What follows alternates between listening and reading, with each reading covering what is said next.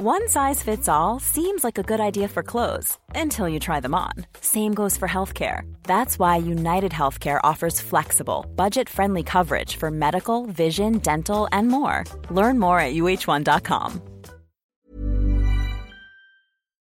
Hi, folks, it's Rick Wilson, and welcome to the Daily Beast's The New Abnormal. Hi, I'm Molly Jong-Fast, a left-wing pundit and editor at large at the Daily Beast. I'm also an editor at the Daily Beast, a former Republican political strategist, best selling author, and full time troublemaker. We're here to have fun, sharp conversations with some of the smartest people in media, politics, business, and science that help make what's happening in the country and the world clearer. I'll try to keep Rick to the minimum number of F bombs and try to keep our kids, pets, and other wildlife sounds from invading our respective bunkers. Do I sound too far from the mic? No, but you sound so distant on Twitter. Oh, Jesus fucking Christ. It's so un. How am I not on Twitter and you're on Twitter? It's magical, isn't it? I mean, everyone, just in case you know that Molly, as of this taping of the New Abnormal podcast, is missing a limb. She's unable to move forward. She exists in a formless vacuum where she may not tweet because of the great Twitter hack of 2020. She is one of the victims of it, and I would just like to pour one out oh, Fuck for you. Molly Jong Fast, formerly of Twitter. I haven't been able to tweet since like six o'clock yesterday. And since then, I have like, it has been a crushing blow to my mental health. I've worked out, I've done like six workouts. You know, you're going to be fit for the twitpocalypse. Uh, exactly. So I'm out because supposedly I was one of the other people, the lesser people targeted by the hack. I know in your Twitter vacuum you've missed the greatest news of the day. I kind of have. First off, I'm not going to just do a victory lap or, or a dunk on Brad Parscale. No, certainly not. I'm going to do an entire interpretive victory dance about Brad Parscale. As I knew you would. That jumped up faux hawk wearing mook. I don't even know what that means, but I don't think it's good. Uh, semioticians will parse it for you later, you'll see what it means when we're back on Twitter. and the fact that he had turned himself into a, a star and gotten very rich by conning the con man. Right. And it was always a, don't worry, Mr. President. I have my secret black box with magic inside called the Facebook. He pulled a rabbit out of a hat once. well, even then. And then. he got a Porsche or two. well, he got a Ferrari and a $135,000 Land Rover. Why do you need a car that expensive? I wouldn't know. I drive a 2006 Ford F 250 Super Duty King Ranch diesel pickup truck. So I don't know what that means. let's put it this way if we're ever required to go through mud to rescue you during the, the apocalypse, Yes. it's effective at that sort of tasking. So Parscale is out, and I have to say, there's a quote in today's Wall Street Journal regarding Senor Parscale, and I will read it to you now because I take great pleasure in it. Drawing some concern from Mr. Trump was a May advertisement from the Lincoln Project, a bipartisan group working to defeat the president in November. The ad suggested that the campaign manager was getting rich off Mr. Trump. Parscale has denied the accusations. Apparently, that denial didn't work too well. You consider yourself to be responsible for the demise of Brad Parscale. I like to think that we had a hand in Brad becoming the Kafevi boy for the Trump campaign. By next week, sometime, the new campaign manager will be already getting a food taster and will be wondering whether or not he's going to be eliminated. And I will tell you, we have heard from somebody inside the campaign already that said it's going to be a day of closed doors and hiding in cubicles and not getting on Zoom calls. So Brad, though, is still doing digital, or is he not really? Is that like a fake? Supposedly, he's still doing digital, but who knows? Right. I mean, and still, what Brad did was funnel to Jared and pay the girlfriends, etc. So Correct. Trump family is not. This is not ending the Trump family grift. Oh, of course not. I mean, I think the delay primarily came from needing to arrange for the grift to continue. And he knows where all the bodies are buried. And remember, the real campaign manager was never Brad Parscale. And the real campaign manager now is not Bill Stepien. Is it Vladimir Putin? It's close. It's the boy from the movie AI, all grown up. It's Jared Kushner, our first Android American campaign manager. We've seen what Jared's done with Middle East peace and the coronavirus task force, and the economy, and reforming government, and methamphetamines. Yeah, he's pretty amazing. I mean, Jared's control of the methamphetamine problem may well have been why the Tulsa rally was a failure. Yeah, I mean that's beguiling, but I'm going to agree for sure. I mean, why not? I believe it. So Bill Stepien is the campaign manager du jour. And he's actually done campaign managing. Uh, not at this level. what did he do? Tell me what he did, because He's a Chris Christie guy. was he involved in Bridgegate? He was the architect of Bridgegate. Excellent. So what could go wrong? Can you explain what Bridgegate is for everyone who's not completely tuned in on this? A bunch of New Jersey political hacks jerking each other off, thinking they were the baddest of the badasses. No, that's not what it was, though. explain what it really was. No, I, I just described what it really was. What it looked like on the surface was them closing down a bridge exit on the George Washington Bridge to fuck with some local towny mayor that they didn't care for. Yeah, But and causing hours and hours of traffic delay on an already very trafficked bridge. Right. But Bill Stepien uh, managed to, to weasel his way out of legal liability in Bridgegate. But he probably has a shelf life of about, I'm going to, my over on it, eh, 35 days, let's call it. So he's a Chris Christie guy. He's a Chris Christie guy. And in some ways, he's also there because he's the guy with the most seniority who doesn't have gigantic scandal problems hovering over him. Yeah, Bridgegate is not a gigantic scandal.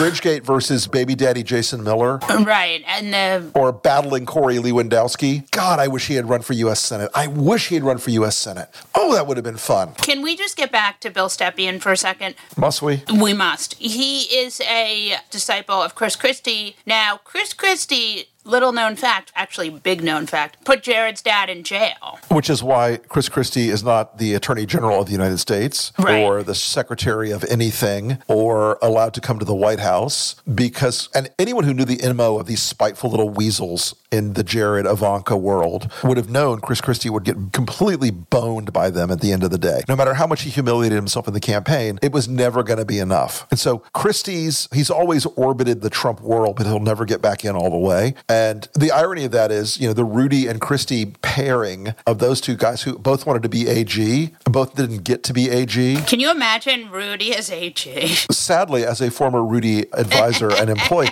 I can well imagine it, and it would be interesting to watch it from my home in Uruguay when that was going on. I got the hookup in Uruguay. That's right. Oh, good. That's terrifying. But the Christie and Rudy arc always amuses me. But both of these guys are somehow back on the radar screen a little bit this week, in part because just before the president went out and gave that completely nutso, batshit, cuckoo palooza thing, Rose Garden address where he it was Rose Garden rally. it wasn't like a press conference, it was more like a mini campaign rally. It was a rally, except there were no adoring fans. I kept expecting someone was going to walk out and like gently take him by the elbow and say, okay, it's time for your nap, Mr. President. I mean, this is a person He who should ex- not be running the. he was exhausted by the way he was not well he was he was grinding along he was clearly like not all there he was sweating like a like a church as my grandmother would say sweating like a church. We could do. I could write a whole piece about that. that's a Let's, southernism of the highest order yeah, that's. Uh, let's cut that out, please.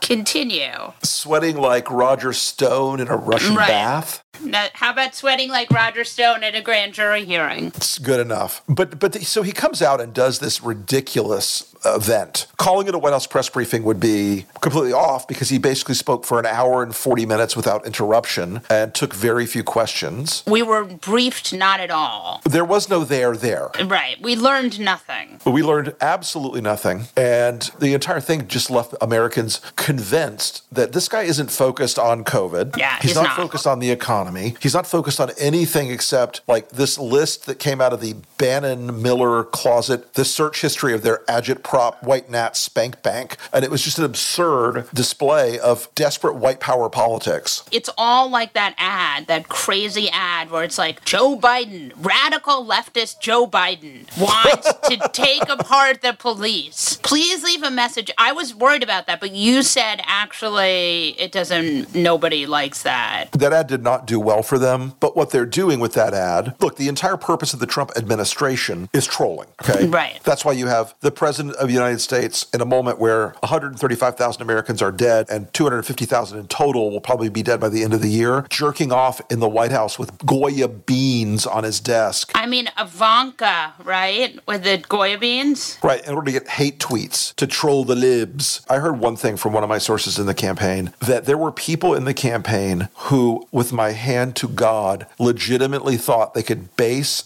advertising to lure Hispanics to Trump on the Goya issue. Really? Yeah. I mean, that's as racist and dumb as the idea that African Americans are going to vote for Kanye. And yesterday was the end of Kanye's 11 day campaign, which consisted of him tweeting that he was going to run for president and he was going to run on his own party named the Birthday Party. This set off a news cycle. Can you imagine a news cycle of people seriously considering that a guy who has filed no papers? What did I tell you the minute he filed? That it was bullshit and it would go away. 11 days. It's just who he is. And he has an album dropping today, I think, or tomorrow. Mm-hmm. Yeah. I have been told that Dr. Sebastian Pumpkinhead Gorka, The Dragon of Budapest.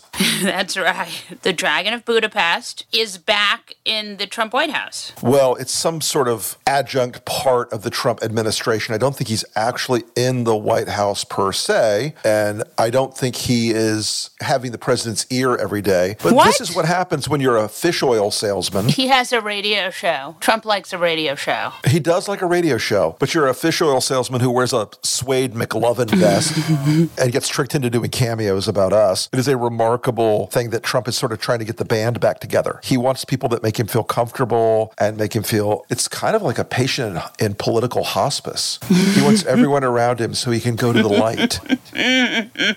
he looks like a Bond villain in a Philippines C movie Yes. straight to video knockoff Yeah. of the Bourne Identity. The Gork Identity. He's also really tall. In my younger days, as a Ute, I did play some Dungeons and Dragons, and uh, Seb Gorka always reminds me of a D&D creature called a shambling mound. We're going to get to this segment. I think it should be a regular segment. Everything Trump touches dies. Somebody should write a book about that. Yeah, it's a good title. You know anyone? I think I have an agent that can talk to somebody about it. Okay, so Rick, for those of you, for the one person who doesn't know this, Rick wrote a book called Everything Trump Touches Dies. And it is, I mean, I really do truly hate, hate, hate Jefferson Beauregard Sessions because he's a racist. But Trump really did kill him. You know, the arc, he is quite literally the thing that started the Senate cascade for Trump. Yeah. Jeff Sessions was considered a pure Tea Party, constitutional conservative, traditional, old school Southern Republican. But I have to believe that people in the Republican Party still thought he was a racist because it's so out there. Yeah, sure, of course. But Jeff was also in the Senate an institutionalist. He was somebody that was allegedly, aside from the racism, believed in limited government and the Constitution, the rule of law, all that stuff, supposedly. I mean, I fucking hate him, but yes. When he endorsed Trump at that rally in uh, Mobile, you could see a shift inside the GOP because everyone was like, well, Sessions will give him good advice on judges. He'll do this, he'll do that. It's Yeah, Jeff Sessions, judges. man. You know, he's 500 years old. He's not going to do anything crazy. Right. And sure enough, that started the cascade. And Jeff Sessions soared in power and influence inside Trump world during the campaign of 16. Well, because he was a real guy. Everyone else in that campaign was horrible racist, but he at least had been in the Senate, whereas everybody else had been. Jeff Sessions is not a dumb person, okay? He's not a stupid man, but he made the fundamental error of everything, which he allowed Donald Trump to touch him. Yeah. And so, from the moment he went into Trump's orbit in 2015, the slow process of everything Trump touches dies, which is the iron law of politics in America. It doesn't matter if you think it's going to miss you. It's like that movie Final Destination. You think you've dodged death when the truck falls over in front of you and you just barely get around it. Which final destination? There are like seven. Well, that's why it's never a final destination.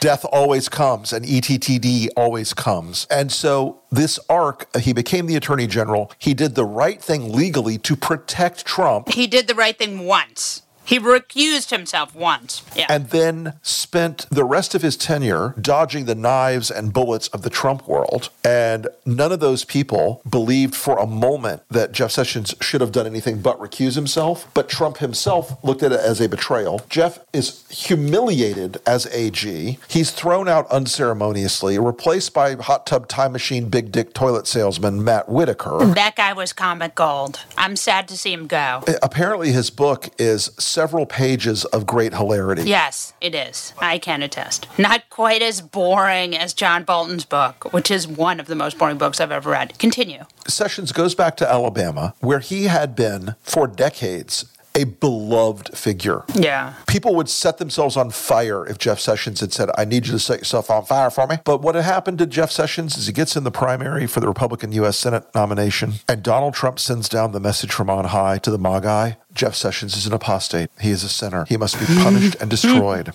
and oh my lord, did they kill him? He gets beat this week basically three to one by a guy named Tommy Tuberville. He is a guy with securities fraud problems. He's got all kinds of shitty. He may be the only pathway for Doug Jones to keep that seat in Alabama, okay? A very, very, very Republican state. Do you really think that it's more likely that Doug Jones beats Jefferson Beauregard Sessions versus Tommy Tuberville? I think it's more like Doug Jones beats Tommy Tuberville. Yeah, me too. Okay, so that's what I think too. Look, people were conditioned to seeing Jeff Sessions on the ballot throwing the switch. So Tommy Tuberville has a lot of problems, and I'll make a little news here. This was absolutely in our planning in the Lincoln Project world to stay very far away from that and let Trump's nature take its course so they could nominate a much weaker candidate, and they did. So you think Tommy Tuberville is weaker than Jefferson Beauregard Sessions? By far. Tommy Tuberville has an opposition research file. Oh, look, it's on my desk. It's about 600 pages long.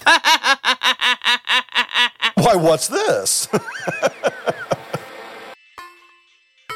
Judd Apatow is an American filmmaker, actor, and comedian known for classics like The 40 Year Old Virgin, Knocked Up, and has recently produced hits like The King of Staten Island and Crashing. Judd, welcome to the show. Can you talk to us what it's like? Different countries have handled COVID in different ways, and you can now see this from the rollout of your new movie. Can you talk about that a little bit? I, you know, this morning, I, you know, I was doing interviews with the journalists in France, and it's opening in theaters in France this weekend. So I think there are certain countries that have uh, done much more serious testing and contact tracing, and they're able to have movie theaters opened. I assume, you know, with less people in them, but still they're open. Although I was doing an interview with a guy from Switzerland, and he was like, you know, uh, we're very excited to have your film in the theater. Although, you know, I don't think anyone's going to go. That's just what you want to hear. Thanks.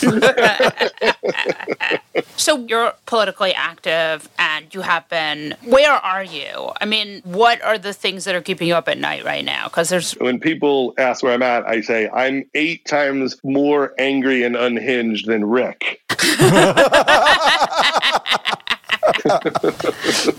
so if you think he's worked up, imagine Damn. me. I am at the point where I'm just wondering how I feel about the human race. That's where I'm at. I always have this thought, which is very sad, which is that Hillary was right when she talked about deplorables. She was 100% correct. Now, we could debate what the percentage is. Right. How many people are truly awful? And yes, there's people who are ignorant and people who are manipulated, but how many people are truly awful? And in this country, we did have slavery, and there were people who fought against civil rights. There are people fighting against civil rights right now. And there's a percentage of people who are terrible, who will get in a fistfight with you because they don't want to wear a mask. And that's the thing that is really hard, just as a person, to live with. Just knowing that there's a percentage, maybe it's 3%, maybe it's 22% of people who are just a disaster. And it makes me very sad because I feel like the problems of the world really can only be solved if we're all in it together. We're not going to solve climate change without massive work and sacrifice. We're not going to be able to deal with this pandemic or the ones that are coming unless we all work together to help each other. And it's really sad that, you know, Republicans and Trumpers feel like this world is an every person for themselves type of world. And it's America first, it's you first. And that just doesn't work. I mean, that is literally the end of the world if that's how we look at things. There are days I have the uh, please let the meteor come today. Yeah. You look at how degraded some people have let Trump make them on the on the right, and how little they believe in anything except I'm going to own the libs. I'm going to yell loudest. I'm going to be the the most transgressive. I'm going to be the biggest asshole in the room just because that's Donald Trump's example. Yeah. you know, I've tried to be open in terms of you know respecting other people's opinions. I believe in a woman's right to choose, but I there's a part of me that can understand if you're religious and you believe that. I can see why you would spend your entire life fighting against. I can, Yeah. on some level, understand how you get there. And I really disagree, but that makes sense. I also can understand how someone might say, I think the country works better with a lower taxes, and this is how it works economically, and this is a theory that I believe in, and here's the proof that I support. I think all that is completely different than do not tell me to wear a mask when Right. I go to Walmart. And I think that the fact that it's even possible to get that many people to want to go to war over wearing a mask, which is like going to war over not covering your mouth when you sneeze. I don't understand what that is. I don't understand why people aren't furious when the president says, I'm not going to do anything. I'm just going to let the governors figure it out. I don't know how Republicans don't see that for what it is. I, I, that's what shocks me. Like, aren't, don't, it, I think it's beyond just the death cult of it. You must notice that he's not doing his job in any I think they've gotten so deep in this cognitive hole that I'm going to own the libs has become a substitute for I want to live. They Yes. would rather put a middle finger up to experts and doctors and scientists and the media than to do the stupidest, simplest fucking thing in the world, which is wear a mask. It's just, it's a Yeah. striking change in our culture. It is uh, something that I, I would never have thought was possible because we are a country that fought in World War II, and everybody said, "Let's make sure that the world is a, a place for you know for the good people," and we're all willing to sacrifice. And the sacrifice of wearing a mask is so tiny that I don't know if people feel like it's a libertarian thing or it's connected to "Don't take away my gun." But what's most tragic about it is what only changes these people's minds is when their friend dies or their, Yeah. their parent dies. And then suddenly it all makes sense. And that is what's going to happen in the next four or five months is most of those people who, who wouldn't wear masks, they're going to lose somebody. And then it's going to be, Right. It's like one degree of separation now. Everybody knows somebody. And I mean, from living in New York, I've seen, I have four friends whose fathers have died of this. And I do think when you walk around here, everybody wears masks. it's very dispiriting. But then I try to think, okay, well, how many people are good and what are they doing? And how can I get in sync with them? You know, for instance, when I see all of the Lincoln Project videos, which are so great and Thank they're you. brutal and hilarious, and then there's these other places that started making similar videos. And that's something that I had been talking to people about. You know, how can we help creatively with getting these messages out there? It literally gives me hope because I just think, oh, you know, people get it. These things are spreading, these ideas are spreading in a way that people can understand, and that there is a force for good that feels like it's getting more and more powerful by the day. And I am very hopeful for a change if we can fight off the voter suppression, and it's all going to be about voter suppression. My rule that I tell people all the time, Judd, is the way to overcome voter suppression, because you know Trump's going to lie, he's going to cheat, he's going to do all the shady shit you can imagine. The way to do it is you got to beat him so bad everywhere that it doesn't matter if he cheats. It doesn't matter if they suppress the vote. It's wrong, and we got to fight it. But we've got to beat him so bad. We've got to knock him so far down that the guy never gets up to, to walk again. Yes. Well, I do think, you know, when they think they're suppressing the vote, they're assuming that, you know, older people, for example, don't mind dying of COVID. Right. It doesn't seem like the best strategy. Hey, Granny, time to go so the Dow Jones can go up. Yes. Or people who have children who are being forced to go back to school. I don't know if you've been in, in a public school uh, recently, but there's plenty of rooms where the windows don't open. There's plenty, plenty of rooms with no windows. There's plenty of rooms where they have like 34 kids in a class and they don't have an extra class to make the size half as much. So these people, they don't have the physical plant to make it safe. And all those parents, they're in a terrible situation because they do have to go back to work. If you don't help the school do it right, they don't want their kids to get sick. Agreed. What is your next project? What are you doing next? I'm just going to sit here ranting in my room. Come You make ads with us. yeah, you can run for the Senate. You should run for the Senate. my creativity is dead, and I'm just going to sit here walking in a circle for the next uh, bunch of months. As long as you don't leave your house, you should be okay. Well, I'm not doing that much of that. But the sad part is that, you know, my family so doesn't want to spend this much time with me. And that's for the first month or two, it's like, oh my God, we're getting all this like special family time. And we never would have had all these dinners together if this didn't happen. And we should at least appreciate that. But now heading into month five, they're like, I got to get the fuck out of here. this is entirely what's happening in my house. And I think this may also be happening in Rick Wilson's house. We resemble those remarks, Judd. yes. like it really is a wild experiment. Even like our animals, like my cats are like, when are you going to get out of here? I have a life without you here. Well, I read this piece in, in Bloomberg that was like dogs are becoming overly dependent on humans because they've been home so much and they no longer can self soothe. Cats, oh, I get that. Well, I let me say, I can soothe without the cat. I literally forget their soothing. I'm so needy with my cat. I'm running around my house with a camera taking pictures of them. Every time I read, like, oh, uh, Trump is going to make them hide all the medical information from the CDC, I'm like, time for a cat photo shoot. It's truly amazing. I mean, I say this from my open floor plan apartment where one of my kids is screaming at me to be quiet from two rooms away. You're like, please be quiet. I'm trying to read the Mary Trump book in here.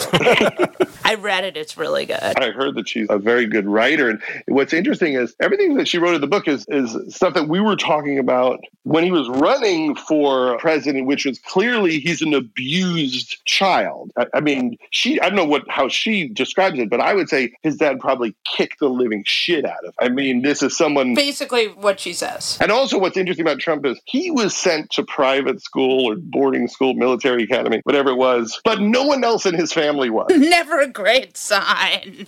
yeah, no. And it's obvious that this whole thing is he can't fill, and the person that he wants to fill it for is dead and he's out of his mind. And I don't know if you've met a lot of people like this, but when you're in show business, you meet people like Trump. You meet people who literally don't exist in the same dimension as you. They're just mm-hmm. gone. And that's what he's like. He he's like Cosby in a way. The, these people who are completely deluded and they've been famous and all of their uh, wishes are attended to. And I think they lose complete touch with reality in a psychological psychological way that people don't quite understand. And Trump isn't even there. Right. Right. There is nothing underneath the shell. It's just this no. roaring cavity of need. Yeah. And and I think it's so obvious. I guess the thing that always shocks me is I don't know why more people aren't put off by it. And people have said that he is the abusive parent to the country. And I guess if your parents were really bad to you on some level, you might be attracted to it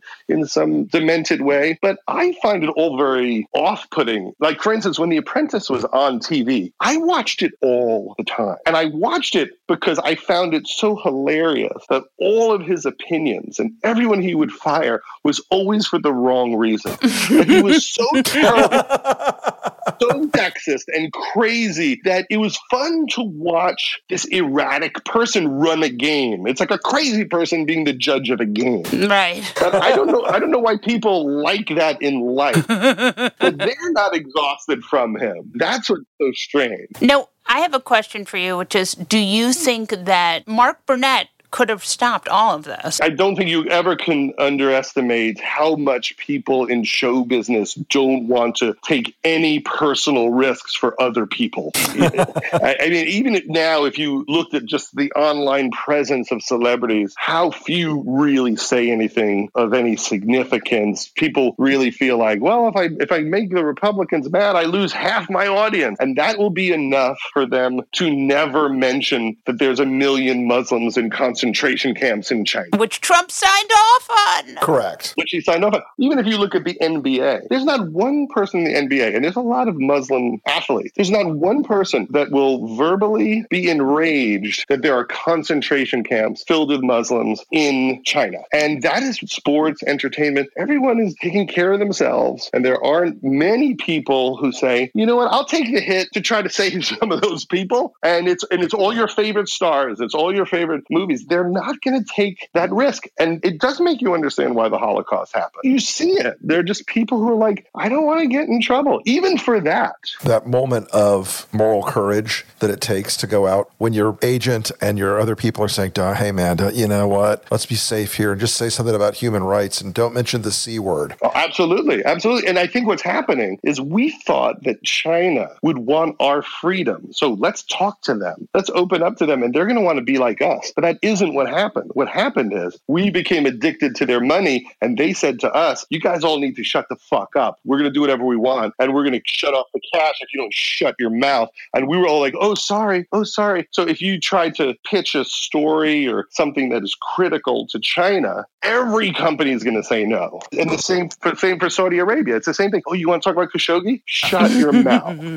Remember a few years ago when they tried to remake Red Dawn as the Chinese, and all of a sudden someone said, "Oh my God, we can't do that. It's got to be the North Koreans," even though that's you know, vastly implausible. But all the financial overhang. And look, do you ever feel that the country doesn't understand at all how the world works? All the time.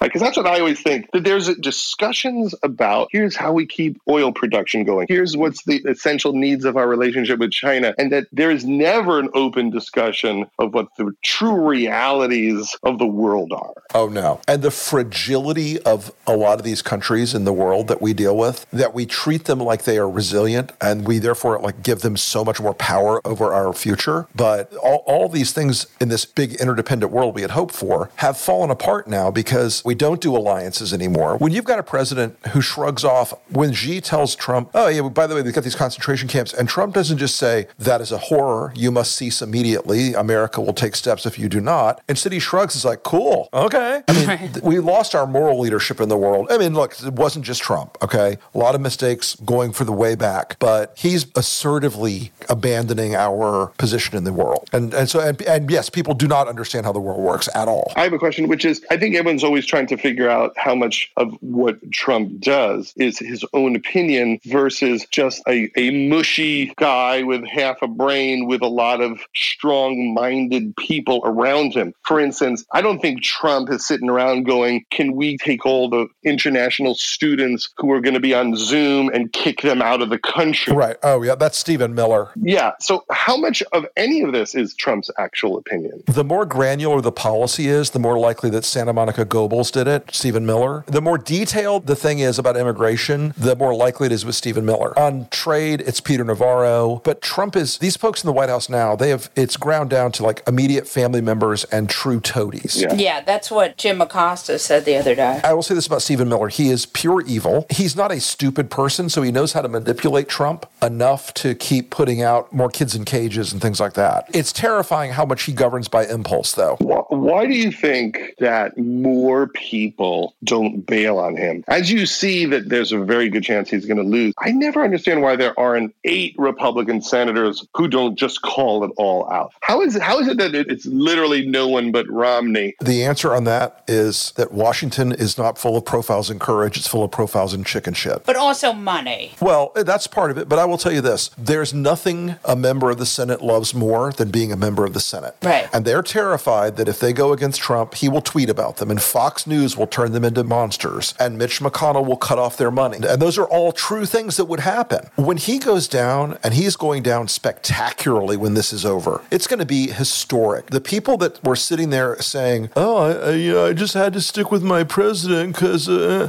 no, you, as I love to say, you bought the ticket, you get to take the fucking ride. The regrets are going to be enormous, and I think you'll probably start seeing sometime in late October a few of the guys in very contested seats mildly break away. Who would you say those people are? Oh, look, Cory Gardner is going to try for a hail mary at the end and say, "I'm tired of this president." Good luck. I will be there to remind people that he was polishing Trump's shoes. But I think Sue Collins will try that. Martha McSally is too done. Sullivan in Alaska will try that. Daines in Montana actually might might try that. But what's going to happen November 4th is you'll see Marco Rubio. Your favorite. And Mike Lee, Mike Lee, and a bunch of the others. Tom Cotton. No, you won't see Tom Cotton do it because he's an actual cuckoo. But you'll see Marco and Mike Lee and those people. You know, we've got to be past Trump now. We've got to start over. I had to do it, you know, to save the country. And you'll be surprised how much I did, how much I stopped behind the scenes. Yeah, that is a giant steaming pyramid of fucking horse shit. Sorry sorry, my language, Judd. I, I'm notorious. Well, I remember they wrote that paper about it, right? Like after Obama won the last election, there was that. The Republicans wrote out, well, here's how we can be more open and here's what would help us. And then they ignored it all. Yeah, the autopsy completely ignored it. Now, I'm very anti gun, and Rick is very pro guns. And this is our one source of contention. Will you talk to us about your Parkland documentary? Well, first of all, let me say that that issue is something that I care about deeply because two people were murdered at a screening of Trainwreck. And here's what's sad about it is that people are so numb to this cause and to just gun violence in general that there were so many of them that people don't even remember it. And so I, you know, work to raise money and do benefit, you know, for you know, gun control and, and gun safety. I'm not someone who thinks everyone needs to get rid of their guns. I certainly think that there's very simple specifics that most of the country agrees with that it makes no sense that we don't have pretty airtight background checks or how you care for your guns in your house so your kids can't get to them. And I'm not a fan of you know people who have committed acts of violence or domestic violence having access to guns. There's all sorts of things that would really change the game in a big way. And it's really tragic that it's forgotten. And I think what we've learned, and it's very similar to the mask issue, which is even when you have uh, the slaughter of enormous amounts of children, our country doesn't really care in the way they should. And it's a battle that they've made some progress with, but it's very important that the country is really out of control with guns. And I'm, I'm really terrified about it. And my kids have to do active shooter drills. You know what that does to their psychology? You know, what their, happens to their minds? So now they're afraid of COVID. They're afraid of Trump and immigration and kids in cages. And they have to do drills for what they'll do when someone comes to shoot them. And, you know, kids are, are like committing suicide at way higher rates these days. There's so much more anxiety and depression. And all of this feeds into it. It's just the general feeling that the country isn't concerned about them and their safety and their mental health. But Judd, you had a good point there, and this is part of what Neil Stevens wrote a great essay one time about how America stopped being bold. We stopped thinking we can do the big, big shit. You know, we stopped thinking, oh, we'll just go to the moon. We'll just deal with X. We'll just deal with Y. We'll just try to undo Jim Crow. We'll just try to fix voting. We'll just try to build a post-industrial technological country. We stop believing all that stuff because the problems are huge and multivariate and intractable and really shitty. Your point is well taken on that front, really is. Support troublemakers like us who speak truth to power. Believe it or not, your actions speak louder than our words, and our superegos can get very loud. Visit newabnormal.thedailybeast.com to sign up and become a Beast Inside member. Ready to pop the question? The jewelers at BlueNile.com have got sparkle down to a science with beautiful lab grown diamonds worthy of your most brilliant moments. Their lab grown diamonds are independently graded and guaranteed identical to natural diamonds, and they're ready to ship to your door. Go to BlueNile.com and use promo code LISTEN to get $50 off your purchase of $500 or more. That's code LISTEN at BlueNile.com for $50 off. BlueNile.com code LISTEN. Hiring for your small business? If you're not looking for professionals on LinkedIn, you're looking in the wrong place. That's like looking for your car keys in a fish tank. LinkedIn helps you hire professionals you can't find anywhere else, even those who aren't actively searching for a new job but might be open to the perfect role. In a given month, over 70% of LinkedIn users don't even visit other leading job sites. So start looking in the right place. With LinkedIn, you can hire professionals like a professional. Post your free job on linkedin.com slash people today. When picking a commerce platform for your business, you have two choices. Or I prefer. Don't you? that's the sound you'll hear when you switch your business to Shopify, the global commerce platform that supercharges your selling wherever you sell, online, in person, on social media, and beyond. Shopify is the best all in one commerce platform capable of handling your business's complexity no matter how big you grow. Step up to Shopify and harness the best converting checkout and the same intuitive features, trusted apps, and powerful analytics used by the world's leading brands like Rothy's, Allbirds, Brooklinen, and so much more. You're probably thinking, sure, but migrating is going to be a headache. Shopify's App Store has the migration apps you need to migrate your products, orders, customers, and more from every major e commerce platform to Shopify. If you're anything like me, you're one of those don't put me in a box people. Everyone who knows me knows I'm a don't put me in a box person. And thankfully, Shopify never will because with Shopify, control of your brand and business is always in your hands from your storefront look to your back office operations. I hate when checking out from an online store and then having to pull out my credit card and type in all those numbers. A Shopify store remembers my shipping address and payment information. So if I'm on the couch and my wallet is on the kitchen counter, I don't even have to get up. Stop leaving sales on the table. Switch your business to Shopify and discover why millions trust Shopify as their all in one commerce platform to build, grow, and run their business. Sign up today for your $1 per month trial period at shopify.com slash abnormal, all lowercase. That's one month for just $1 at shopify.com slash abnormal, all lowercase. Shopify.com slash abnormal.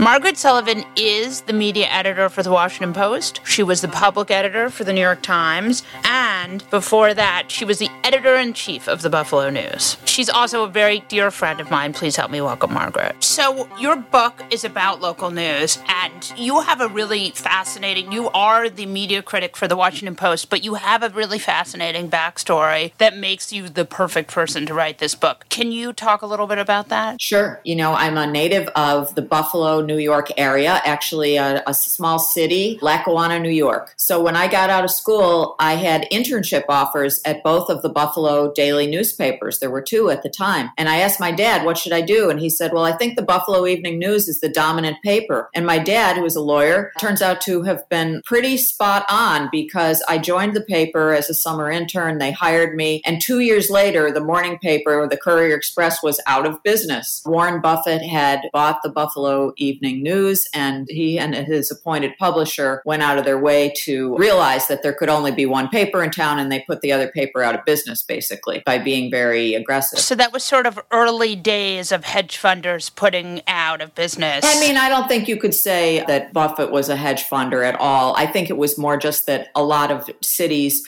were only going to be able to support one paper. And so it was a question of market domination. So he, he was a good owner. Anyway, I stayed at the Buffalo News for a really long time. And when you stay someplace for a really long time, sometimes they eventually make you the boss.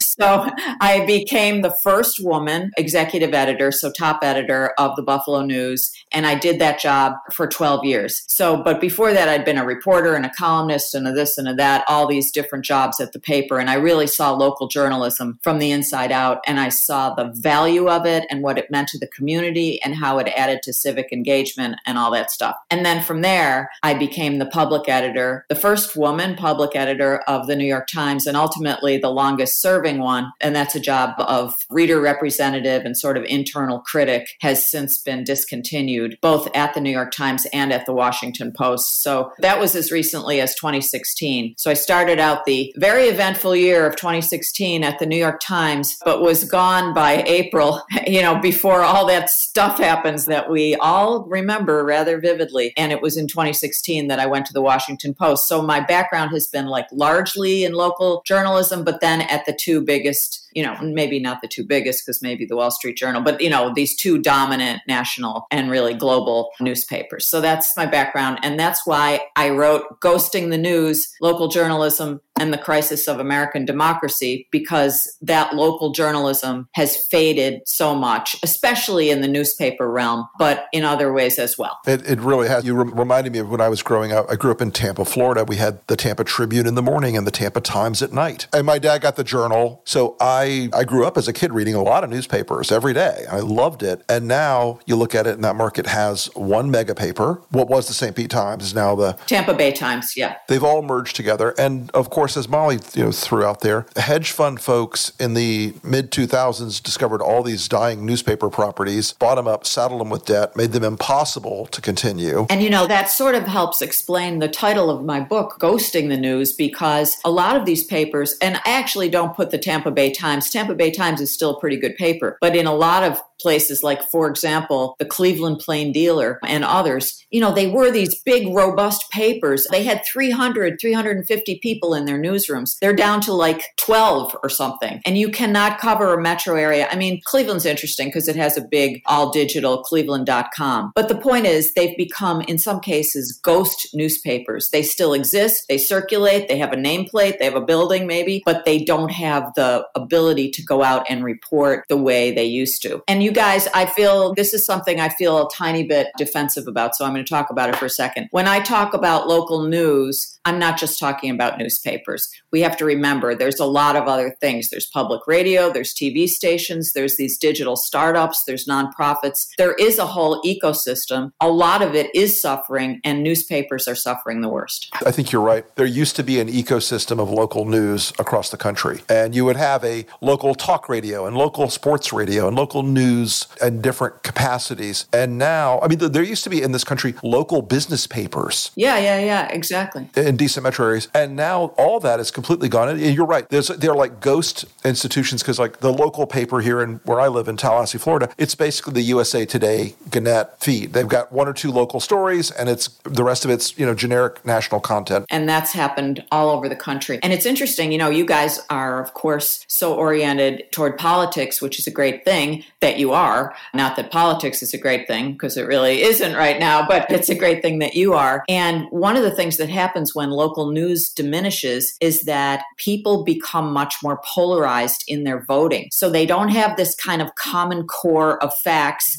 that they may wish to interpret differently according to their political perspectives. No, they just go into their corners. You know, they're on Facebook, they're listening to either, you know, maybe they're on either Fox News or MSNBC. They're gone off into their respective corners and they're not going to consider crossing the aisle to vote for somebody who's not in their tribe. That's a really bad thing. And that is a, you know, I mean, there are studies, not mine, but there are studies I cite in the book that show that civic engagement goes down, that voting goes down, voting across the aisle goes down. And oddly or interestingly, municipal costs go up because local corruption, right? Exactly right. There's no watchdog there, you know? So it's just the fact that there's no watchdog means that it's going to cost more to your tax dollars. And, and that's a bad thing too. So that's at the state level too, because you, know, you look at state capitals that used to have robust press corps. Absolutely. And now in Florida, when I was coming up in Florida politics, there were 60 reporters covering the Capitol during legislative session. Now there are five. Right. Exactly. On a good day. That's a great example, and that's something happening across the country. I will say, and I try to focus on occasional bright spots here, there is some collaboration going on in state house coverage. So in Pennsylvania, there's an outfit, new, pretty new outfit called Spotlight PA, and it's a bunch of different news organizations the Pittsburgh Post Gazette, the Philly Inquirer, and some broadcast and radio outfits that have kind of gotten together to cover state politics and state government. So they're no longer as much much, I guess, competing for scoops against each other, but rather collaborating to get information out to people. And that is super important and a really good thing. There's definitely this correlation between if you don't look at local governance, you have corruption, right? I mean, what is the solution for right now? I mean, it's a tough thing. It's not one answer. I think if we're going to fix this, it has to be kind of a patchwork of things that can help. So, I mean, one thing that can help is even if you don't love your home hometown paper, your local paper, try to support it with a subscription and know that they're okay, maybe it is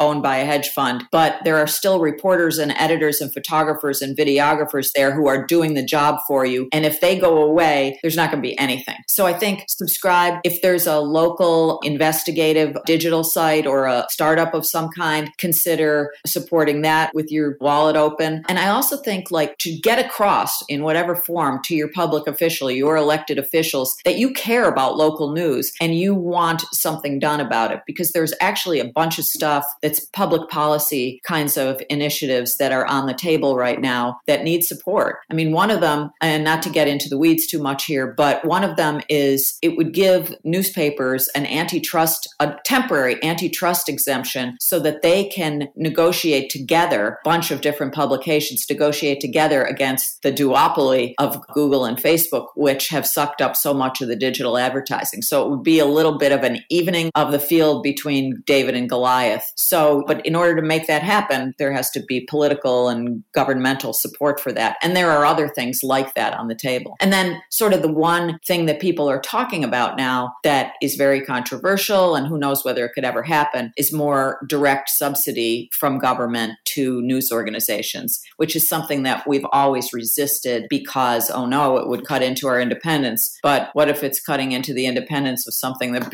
that no longer exists? It's like it's gotten to be kind of desperate. So that's a thing that's under discussion now.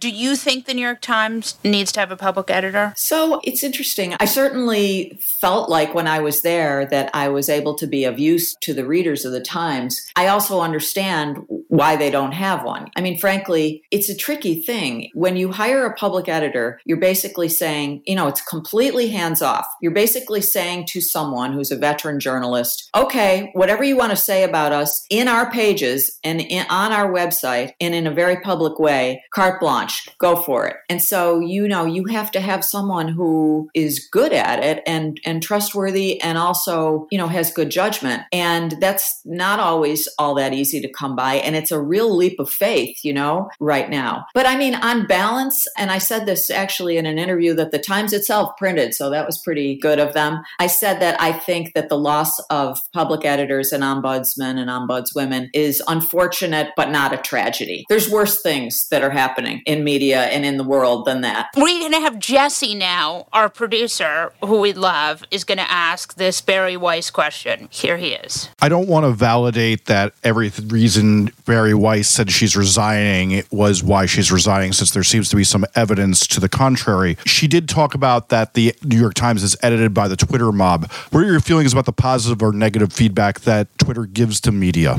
You know, I think that what's really going on in this whole, you know, somewhat boring conversation about the discourse and people writing this letter and a counter letter that says that is that what's happened with Twitter and social media in general and the way media has been democratized is that there's a lot of pushback against people who have some pretty amazing platforms and megaphones. And sometimes it's not very comfortable. You know, I've been there too. It's not very comfortable to have people push back and tell you you're wrong and tell you, you know, they disagree with you. But I think that on balance, it's a good thing not to have just the gatekeepers, the elite gatekeepers, deciding what we're going to see and hear. That's my answer. No, I agree. if Bari Weiss was truly bullied at work, then that's very regrettable. And I'm sorry to hear that. But she was not forced to resign. She, I guess you could say, canceled herself. Yeah, that's my question too. Also, she did tweet out a whole thing about what was going on in Slack. And I always am a little itchy about people tweeting out what's happening in a private company. You know, look, there's whistleblower situations, but I feel like there's an expectation of privacy. That's true. Here's the thing, and this is this is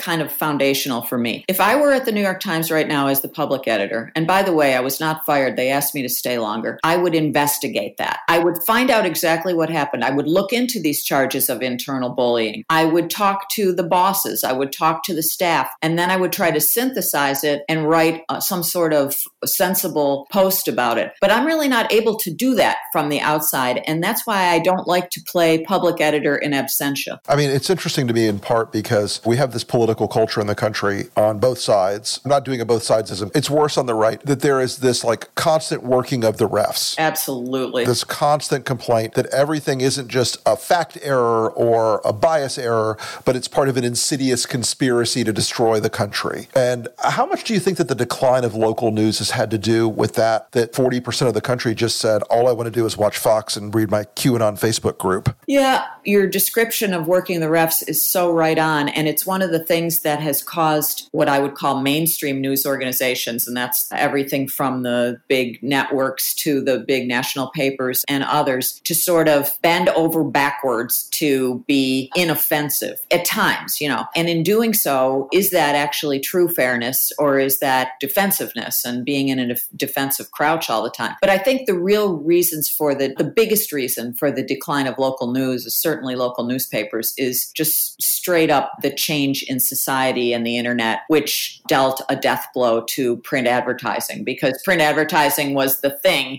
for many, many years. Print advertising was maybe two thirds to three quarters of the revenue. And then the other part of it came from subscriptions. So now the New York Times, which is doing quite well financially, has flipped that. And so now the biggest portion of revenue is coming from readership, it's coming from subscriptions and events, and mostly from digital subscriptions. And the advertising piece of it has gone down some. So I think it's really more a business model problem. And also the fact that newspapers who were, which, you know, and I include myself in this, were from a financial perspective very complacent, used to making 30% profit margins and just like essentially didn't have to do too much to make a lot of money. When the internet came along and the societal changes came along, we were unprepared and slow. And I would say the opposite of nimble. Right. Not apropos necessarily of news, but I saw that stat yesterday that 65% of the people who said they joined an extremist group did so because Facebook recommended it to them. Jesus Christ. That's amazing. That's amazing. So Rick was talking about how the USA Today it's not very on the ground in the local news. What do you think media needs to do about being closer to the source? Well, they need to be closer to the source, not to swoop in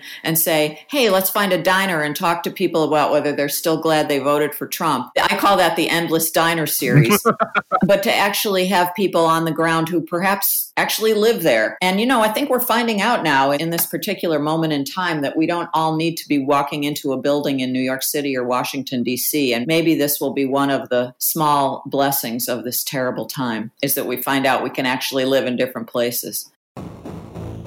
Now we come to the only segment of the show, or one segment. The mandatory formation of this show. Right, the only segment, Fuck That Guy. Today, Rick, tell us who your Fuck That Guy is. My fuck that guy today is Peter Navarro. Peter Navarro is the head of the White House Manufacturing and some other goddamn shit council, but he is one of the president's playthings. And he has been the guy inside who has been pushing this jihad against Dr. Fauci. That's and right. Anthony Fauci has forgotten more about medicine than Peter Navarro would know if he studied it for a thousand fucking years. But he wrote an op ed this week, I believe in USA Today, bashing Anthony Fauci for being wrong on so many things, including Dr. Trump's miracle elixir, hydroxychloroquine, whatever. Right. And this is basically an attack by a senior friend of the president on a guy who should be in the center of the COVID response, who now has to spend time dealing with these jerk offs like Peter Navarro, who is also completely fucking wrong on trade, by the way, and has caused untold devastation and economic damage at the middle of the country because of his wrong headed medieval views on trade. But he is also has wrong headed medieval views on COVID. So I'm sure that soon Peter Navarro will be bringing us more great wisdom like leeches, or perhaps using a wise woman who lives in a swamp to place stones around your body while she sucks out the vicious humors of the deadly COVID. These people are fucking morons. It's part of the Trump administration's war on expertise. And in a normal world, he would have been struck by lightning. Fuck that guy.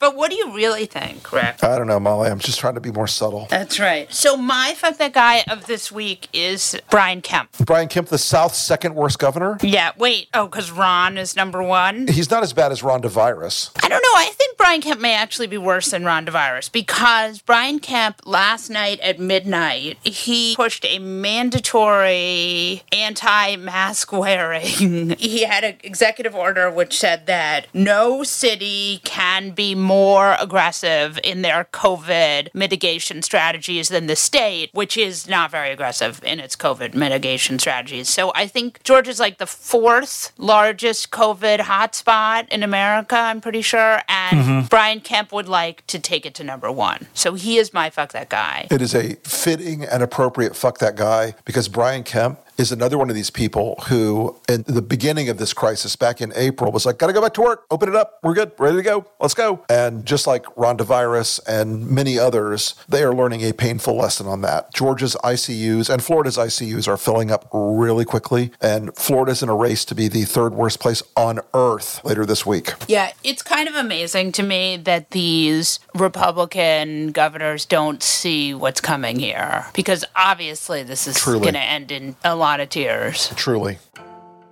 On that note, we'll wrap up this episode of The New Abnormal from the Daily Beast. In future episodes, we'll be talking with smart folks from the Daily Beast and beyond from media, culture, politics, and science who will help us understand what's happening to our country and the world. We hope you'll subscribe to us on your favorite podcast app and share the show on social media. We're just getting started and don't want you to miss an episode. If you'd like to follow us on Twitter, I'm Molly Jong-Fast and he's the Rick Wilson. Thanks so much for listening, and we'll see you again on the next episode.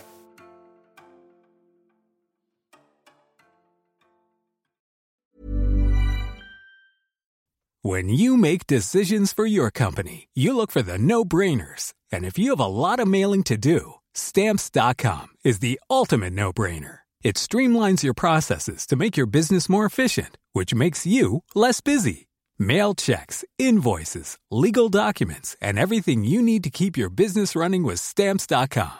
Seamlessly connect with every major marketplace and shopping cart. Schedule package pickups and see your cheapest and fastest shipping options from different carriers with rates up to 89% off USPS and UPS rates. And with the stamps.com mobile app, you can take care of mailing and shipping wherever you are. Make the same no-brainer decision as over 1 million other businesses with stamps.com. Sign up with code program for a 4-week trial plus free postage and a free digital scale. No long-term commitments or contracts.